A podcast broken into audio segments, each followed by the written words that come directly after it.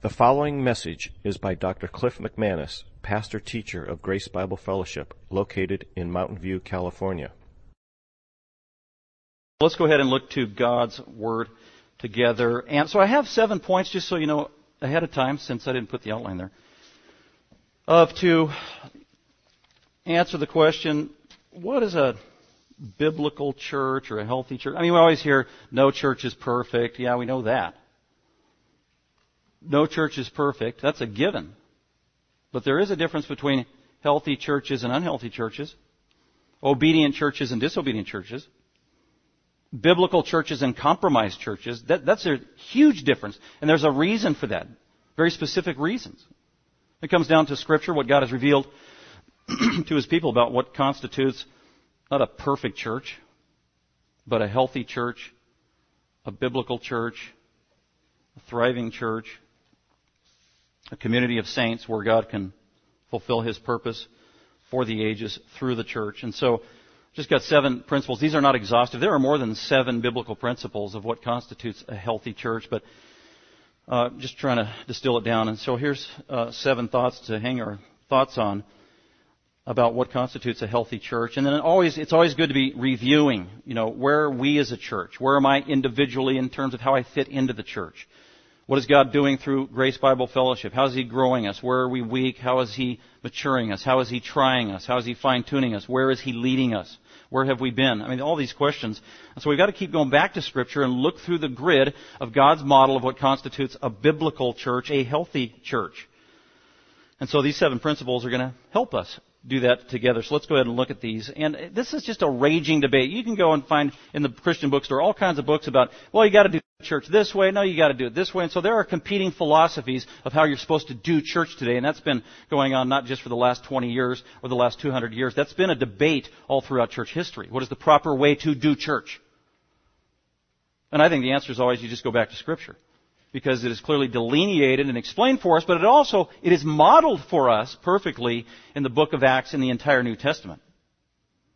How are we supposed to do church? Well, according to the Bible.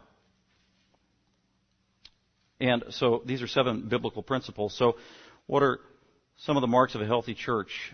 One through seven, we'll start with number one, and that is a healthy church is biblically driven. Biblically driven. And we've all heard of the purpose driven church, which, I mean, I would agree with you, you got to have a purpose, right? But it doesn't really go far enough because churches that are bad, even false religions, have a purpose. Uh, secular businesses have a purpose.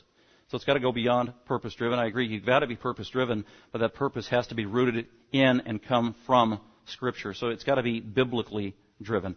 That is the first, actually, foundational key mark of what a healthy church looks like, biblically driven. Just a couple of passages I want to look at. Acts chapter 2, you can keep your finger there, and then the other one I want to look at is 2 Timothy 3, 16 and 17.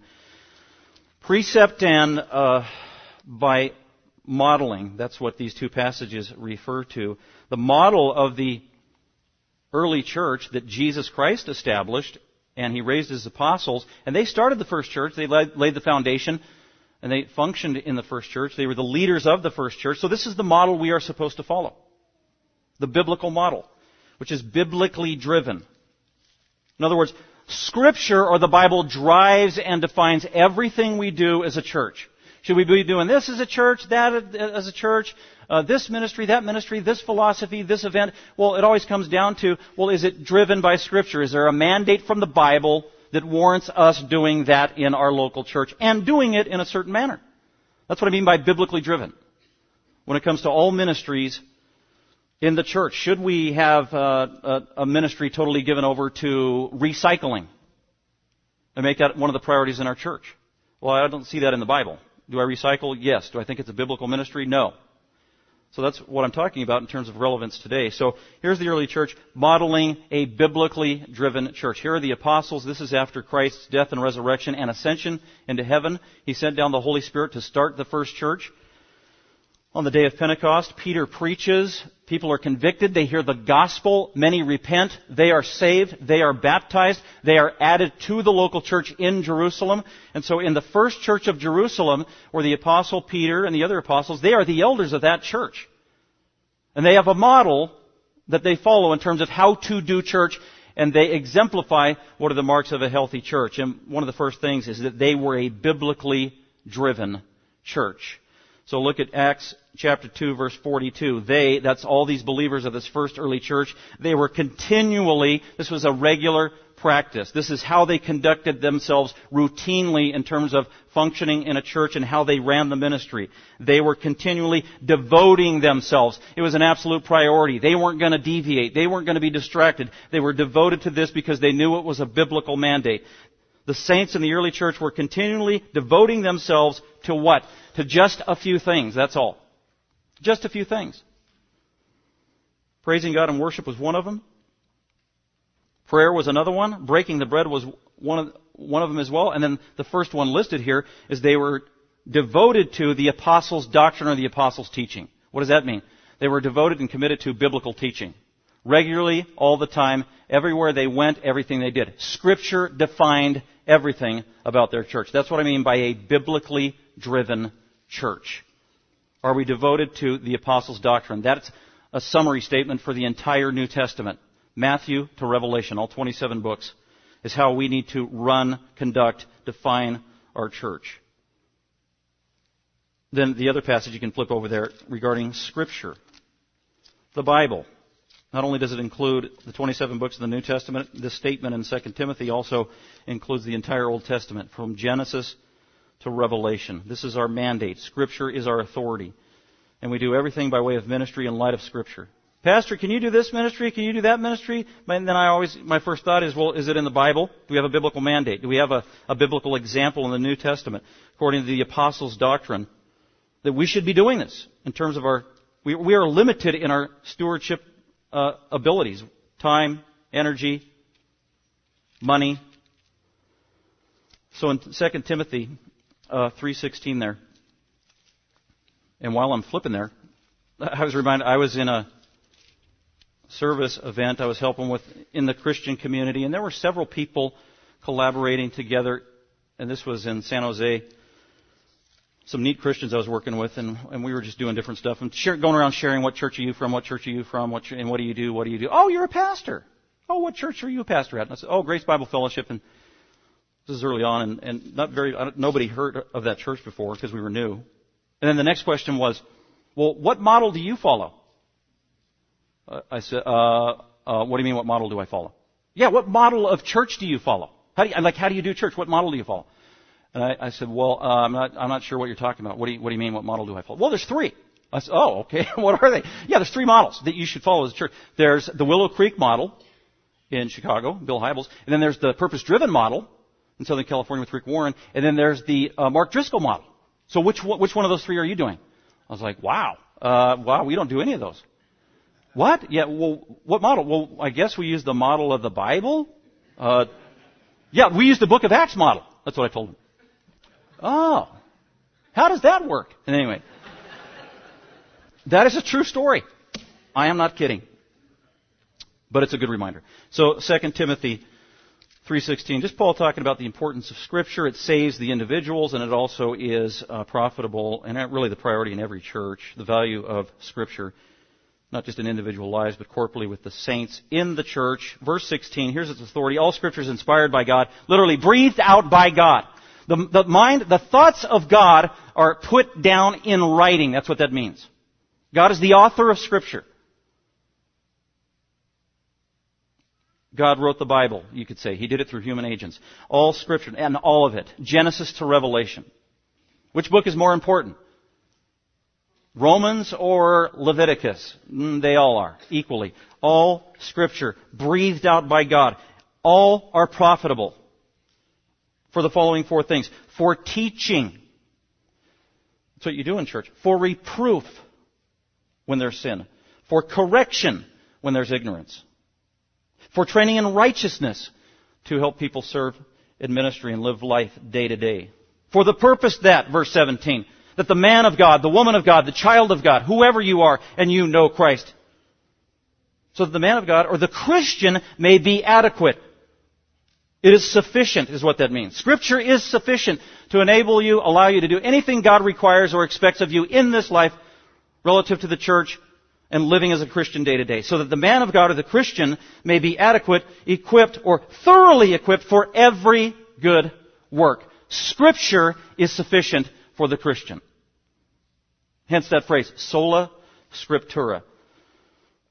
And so we are biblically driven if we want to be a healthy church, and Scripture defines everything we do in all of our ministries. It defines how we do baptism and view baptism, how we define and do the Lord's table or communion. It defines our preaching and how we approach preaching, and even what we preach. The Bible even defines all of our roles, our roles as men and women in the church and in life. It defines our music, the quality, or how we even approach music and its appropriateness in the church. It defines how we do membership or why we even have membership, and I could just go on and on. Uh, so we need to be a biblically driven church. Let's go on to point number two. If you want to be a healthy church, then you've got to be biblically driven, and you also have to have a plurality of biblical elders. A plurality of biblical elders. Notice I did not say a plurality of perfect elders. That ain't gonna happen. A plurality of biblical elders. Uh, if you want to keep your finger or just go to Titus, since we're in Timothy, you can just flip a couple pages, books back, Titus chapter 1 verse 5. Here's the apostle Paul, writing to Titus. Titus is a protege, trained by Paul, followed Paul, modeled after Paul, was used by Paul in the local churches, and here he's being used by the apostle Paul in a region in Crete as he traveled with Paul, and he's given him a mandate, and he says, uh, Titus, you know, as we're traveling around, I want to as we're going around and we're planting churches, I want to leave you here in this area to do some work for me to build up local church leadership in these places where I've left you. And, in, uh, and then he gives these qualifications for elders. Very specific. If you want to be an elder in a church, there are specific qualifications that you've got to meet. And before that, he says in Titus chapter 1 verse 5, uh, to Titus, I left you in Crete for this reason that you would set in order what remains in these churches, help build up the churches, and priority number one is establish biblical leadership in these churches by appointing elders, get this, in every city. Appointing elders in every city. That means wherever there's a church in any city, it doesn't matter, every church is supposed to have a plurality of godly elders qualified in light of Titus chapter 1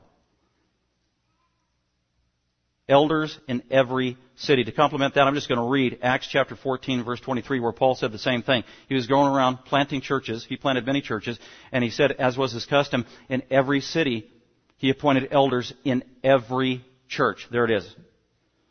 The biblical model was planting elders in every church in every city. In other words, you are not a biblical church or a healthy church or an obedient church or a mature church until you have a plurality of biblical qualified elders in your church. There's a lot of church planting going on in the last 10 years. People are writing books like it like never before. Church planting is good. I believe in church planting. Did you know that every church started as a church plant? Well, think about that. Wow. But it's true. But the fact of the matter is, if you want to do it in a biblical manner, you don't have a true New Testament church until you have a plurality of godly elders in place.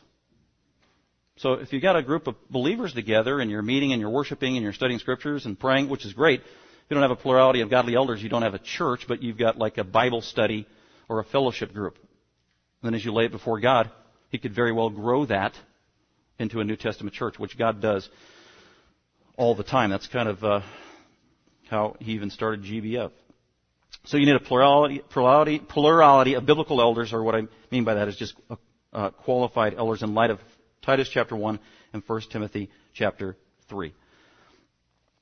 Uh, somebody was telling me this week they were talking to one, a local pastor and they had a discussion and they were actually kind of talking about church leadership and that this pastor was telling my friend that well you don't you don't really need elders in a church. That's that's one of those debatable issues in the Bible. It's not really clear. It's like mm, no that's it's actually really clear. And you need a plurality of elders to have a healthy church. But and just the plurality is so important. You know, a plurality, what does that provide? I mean, I've seen it in our church in six years. It provides checks and balances. It has positive and negative benefits. If you have a plurality, if you have a plurality of men who are equals before God as shepherds, it provides accountability so that there's no one man show.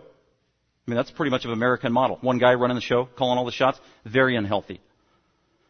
Uh, a plurality, yeah, provides that accountability. We all have weaknesses. We all have blind spots. That's kind of the negative benefits. There are positive benefits too, because there's nothing like giving you confidence when you're with other men of God, a plurality of them, and you lay something before God and you're lacking wisdom, and then you lay it before God through prayer, and then God reveals to every single one of you, and you're in absolute unity and in total sync about the answer and what, the direction God wants you to go. That is unbelievable. That's a miracle.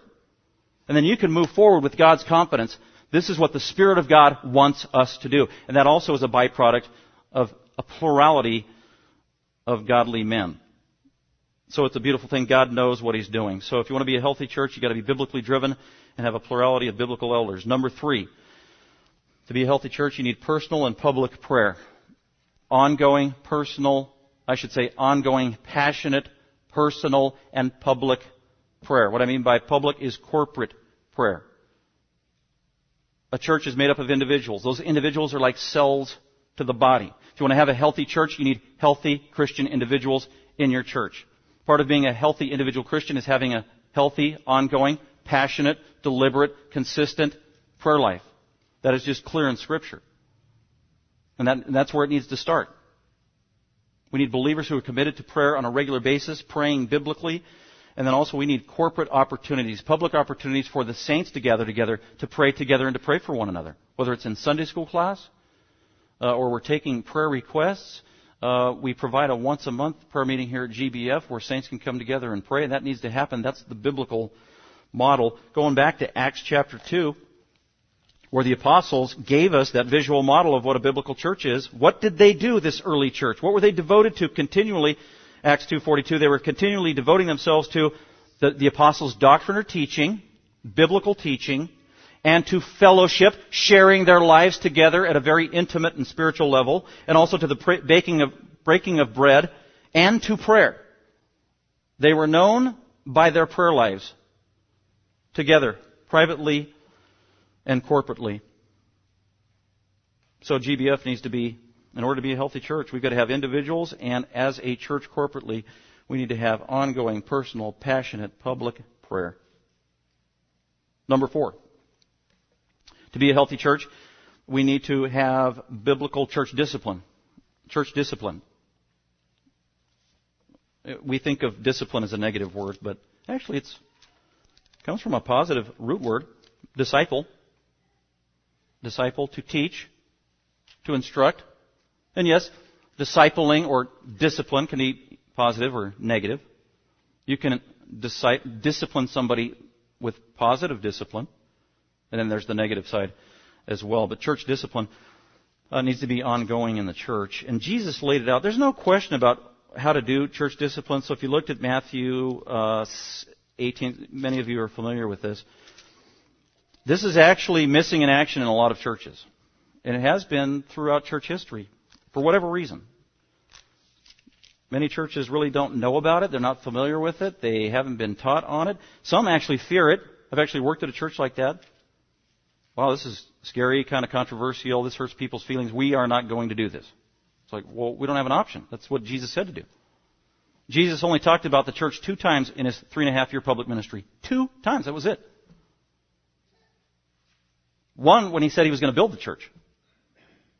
The second time, when he talked about church discipline, that's the maintenance of a healthy church. I'm going to build this church, and then it means it needs to be maintained in a healthy manner. That is through the process of church discipline, and that's Matthew 18, 15 and following. And he lays out four steps of church discipline. And that's dealing with sin in your church at a practical level to maintain purity in the church and bring restoration to sinners back into the church. That's the whole point. That's why here it was. Here's the church discipline process. Jesus said, if your brother sins, if a fellow Christian, professing Christian, sins individually against you and you know about it, then you go and show him his fault. You go talk to that fellow believer. You don't talk to somebody else behind their back and gossip and slander. You go talk to the offender, the fellow brother or sister in Christ. And you show him his fault. Literally, you give them the evidence. That's scriptural biblical evidence in light of their sinful behavior. And you do this in private to protect their reputation and your reputation. Because God is a gracious God. And He knows we are all sinners. And all of our reputations need to be protected, don't it? That's just true. So this is step one. If your brother or sister listens to you, then you have won your brother. If they respond to your confrontation in repentance, you've won them. And then you extend total forgiveness. And then God can restore and even strengthen that relationship, and then you move on. And then he goes on to step two, step three, step four. And it's escalated every step of the way. This is uh, regular, ongoing maintenance that needs to be done in the church, and I've said it several times that I am doing Matthew chapter, or church discipline step one all the time, every single week, actually almost every single day in my life. I'm doing church discipline number one. And sometimes it's people disciplining me in step one, confronting me of a weakness, a compromise, a sin. Might even be in my home. And then I need to respond to that and admit my sin. Very important. But you would be surprised at how many churches they just don't even know about church discipline. They want nothing to do with it. And then as a result, you've got all kinds of chaos in the church, and it is ugly. This is Jesus' way to maintain harmony among sinners. You cannot improve on his plan. That's why it needs to be a priority. So, if we want a healthy church, we have got to have ongoing church discipline. Number five, if we want a healthy church, then we have to have saints serving. Saints serving. What's a saint? That's someone who has been canonized after they've been dead for 50 years and no. And done two miracles? No. Saints consistently in the New Testament are, they're holy ones and, and that's a Christian. If you're a born again Christian, you're a saint. You are a holy one before God by virtue of what Jesus Christ has done on your behalf. Despite your sins, despite my sins and my fallenness and my weaknesses, Jesus Christ, or actually God the Father looks down from heaven if you have been saved through Jesus Christ, and God the Father legally as a judge sees you as pristine, as white, as clean, as forgiven snow, as Jesus is, He sees you as holy, and that's why Christians are called holy ones, and that's literally what saint means. Saint means holy one before God, legally speaking, because Jesus died in your place and He rose again and you believe that and ask for His forgiveness, you're adopted into His family, you are legally declared righteous, totally clean, totally forgiven, secure in Him from a legal, positional point of view. Isn't that amazing? I don't care what your mother-in-law says about you, you are a saint. If you are a Christian. Or what anybody might say, or even what you might think about yourself sometimes, right? If you're struggling with guilt or depression because you know the sin and compromise in your life, well, you gotta fess up. Get clean. Get clean with God, practically speaking, but that doesn't change your status positionally and legally before God as a forgiven, holy saint because of the work of Jesus Christ. So I proudly, confidently assume the title of Saint Clifford. And if you're a believer, you can do the same. So that's what a saint is. So when I say saints serving in the church, this is Ephesians chapter 4, and I just look at one verse there, because I don't have time to go through the whole chapter, but in Ephesians 4, in that section like no other, the apostle Paul, through the Spirit of God, lays out line by line what God is trying to and will accomplish through the local church and all the local churches together through the universal church. What is God trying to do? He is building the church through the ages towards a goal that will culminate and climax in world history for all eternity where Jesus Christ is building and preparing His bride, the church, for the wedding day when Jesus Christ, risen Lord of Lords, will marry the church, the bride of Christ.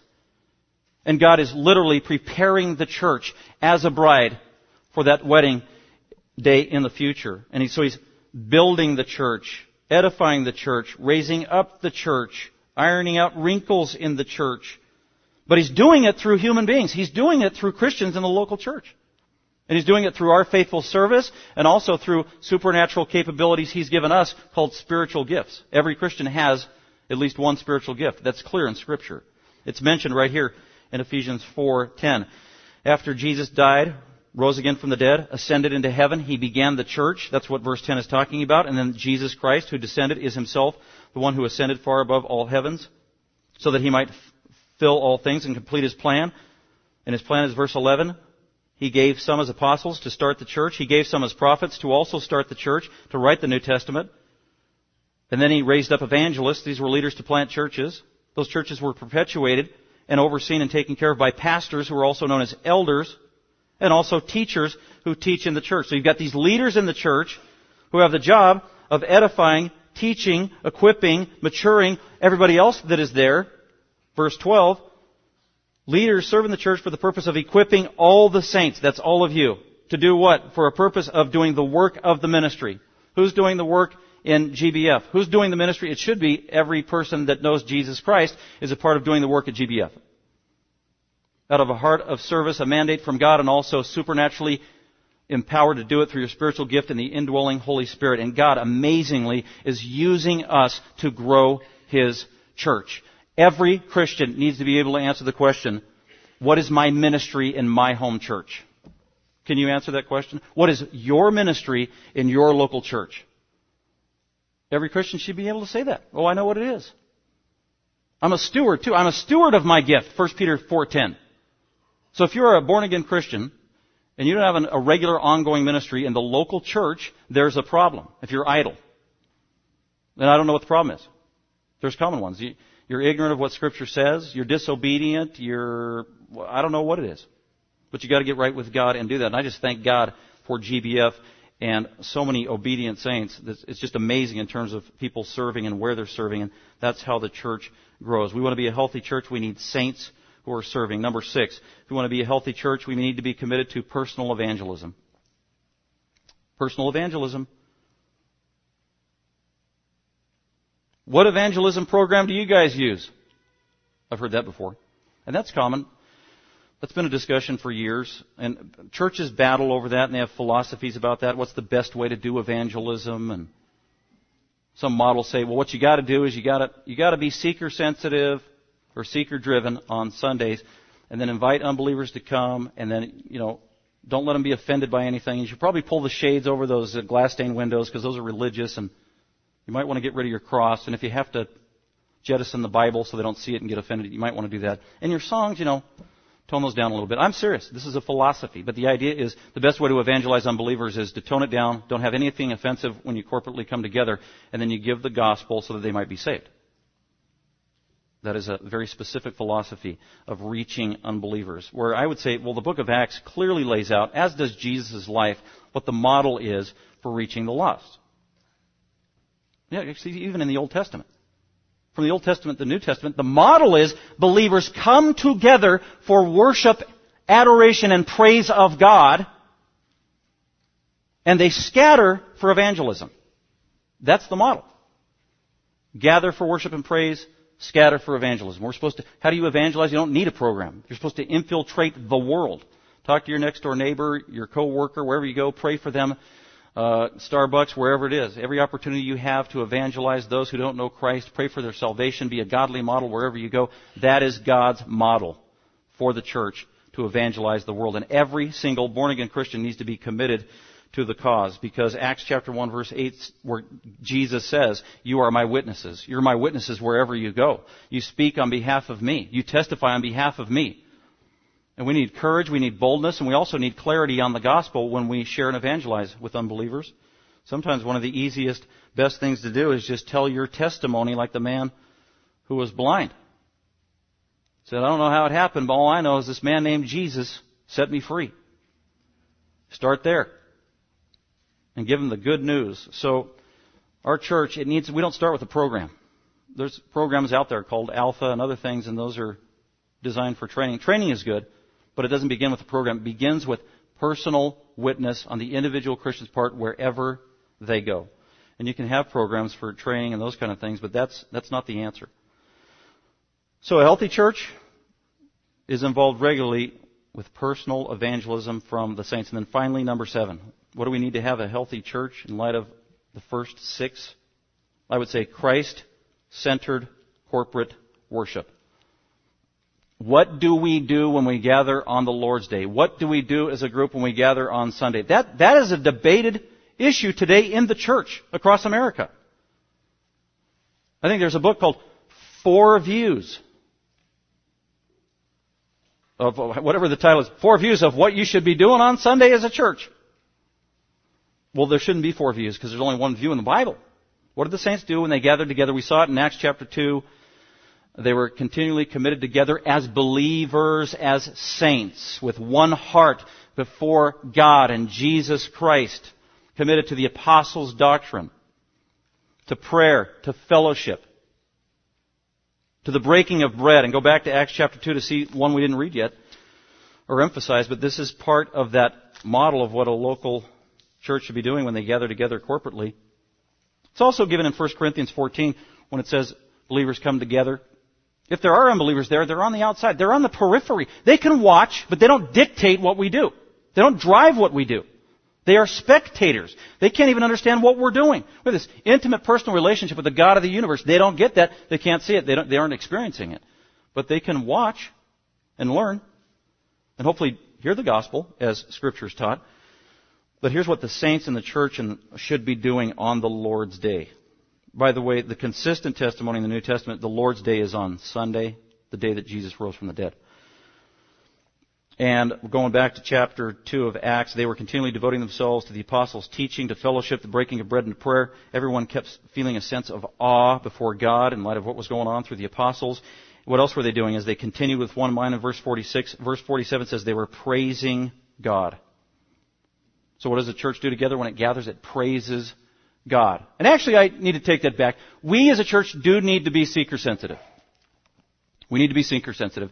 And Jesus said it in John chapter 4, verse 23. He said that God the Father is seeking out those who might worship Him. Isn't that neat? So who is the seeker? God the Father. Jesus came to seek and to save those who were lost. Who's the seeker? Jesus. And there's even a way that the Holy Spirit is seeking us as well, that He might save us. So Seeker sensitive? Yes. We need to be sensitive to the Father, the Son, and the Holy Spirit and what they require and want from us, their people. And that first and foremost, it is worship, adoration, and praise to what God has done on our behalf through Jesus Christ, our risen Lord. Amen? Amen. And with that, uh, God can help us to maintain the right attitude and the right trajectory of living in a healthy church before God and for His glory. And with that, let me go ahead and commit our time to the Lord in prayer. Father, we thank you for being here in our midst. We know you're in the midst of your people. You live in our hearts. You've told us that through the Holy Spirit, through faith. Psalms make it clear that you're in the midst of the assembly and in the praises of your people. You're immediately and always accessible to your dear people. So, God, we thank you that you're here. Lord Jesus, we thank you that you are here. And Holy Spirit, we thank you for your presence. We pray that our time of worship is edifying to you. We want to give you the glory for all of it, but in return, we also thank you for how you minister to us as we gather as saints through worship, through fellowship, through the truth of hearing your word and how you use the word of God to feed our soul and to help us grow. God, continue your hand of blessing on GBF, that you guide us day by day, that we would follow you and your Holy Spirit we seek to be a healthy church, not a proud church, not an arrogant church, not an, a judgmental church. We're not the only one on the block. We are just one uh, in manifestation of the universal historic church of God that the Lord Jesus Christ is building. And Lord Jesus, we thank you that you are the head of the church. We give you glory for it. We pray in Christ's name. Amen. Thank you for listening. Dr. McManus is an author, seminary professor, and pastor teacher of Grace Bible Fellowship. For more information about Dr. McManus, other messages, or resources, please visit gbfsv.org or call us at 650 630 0009.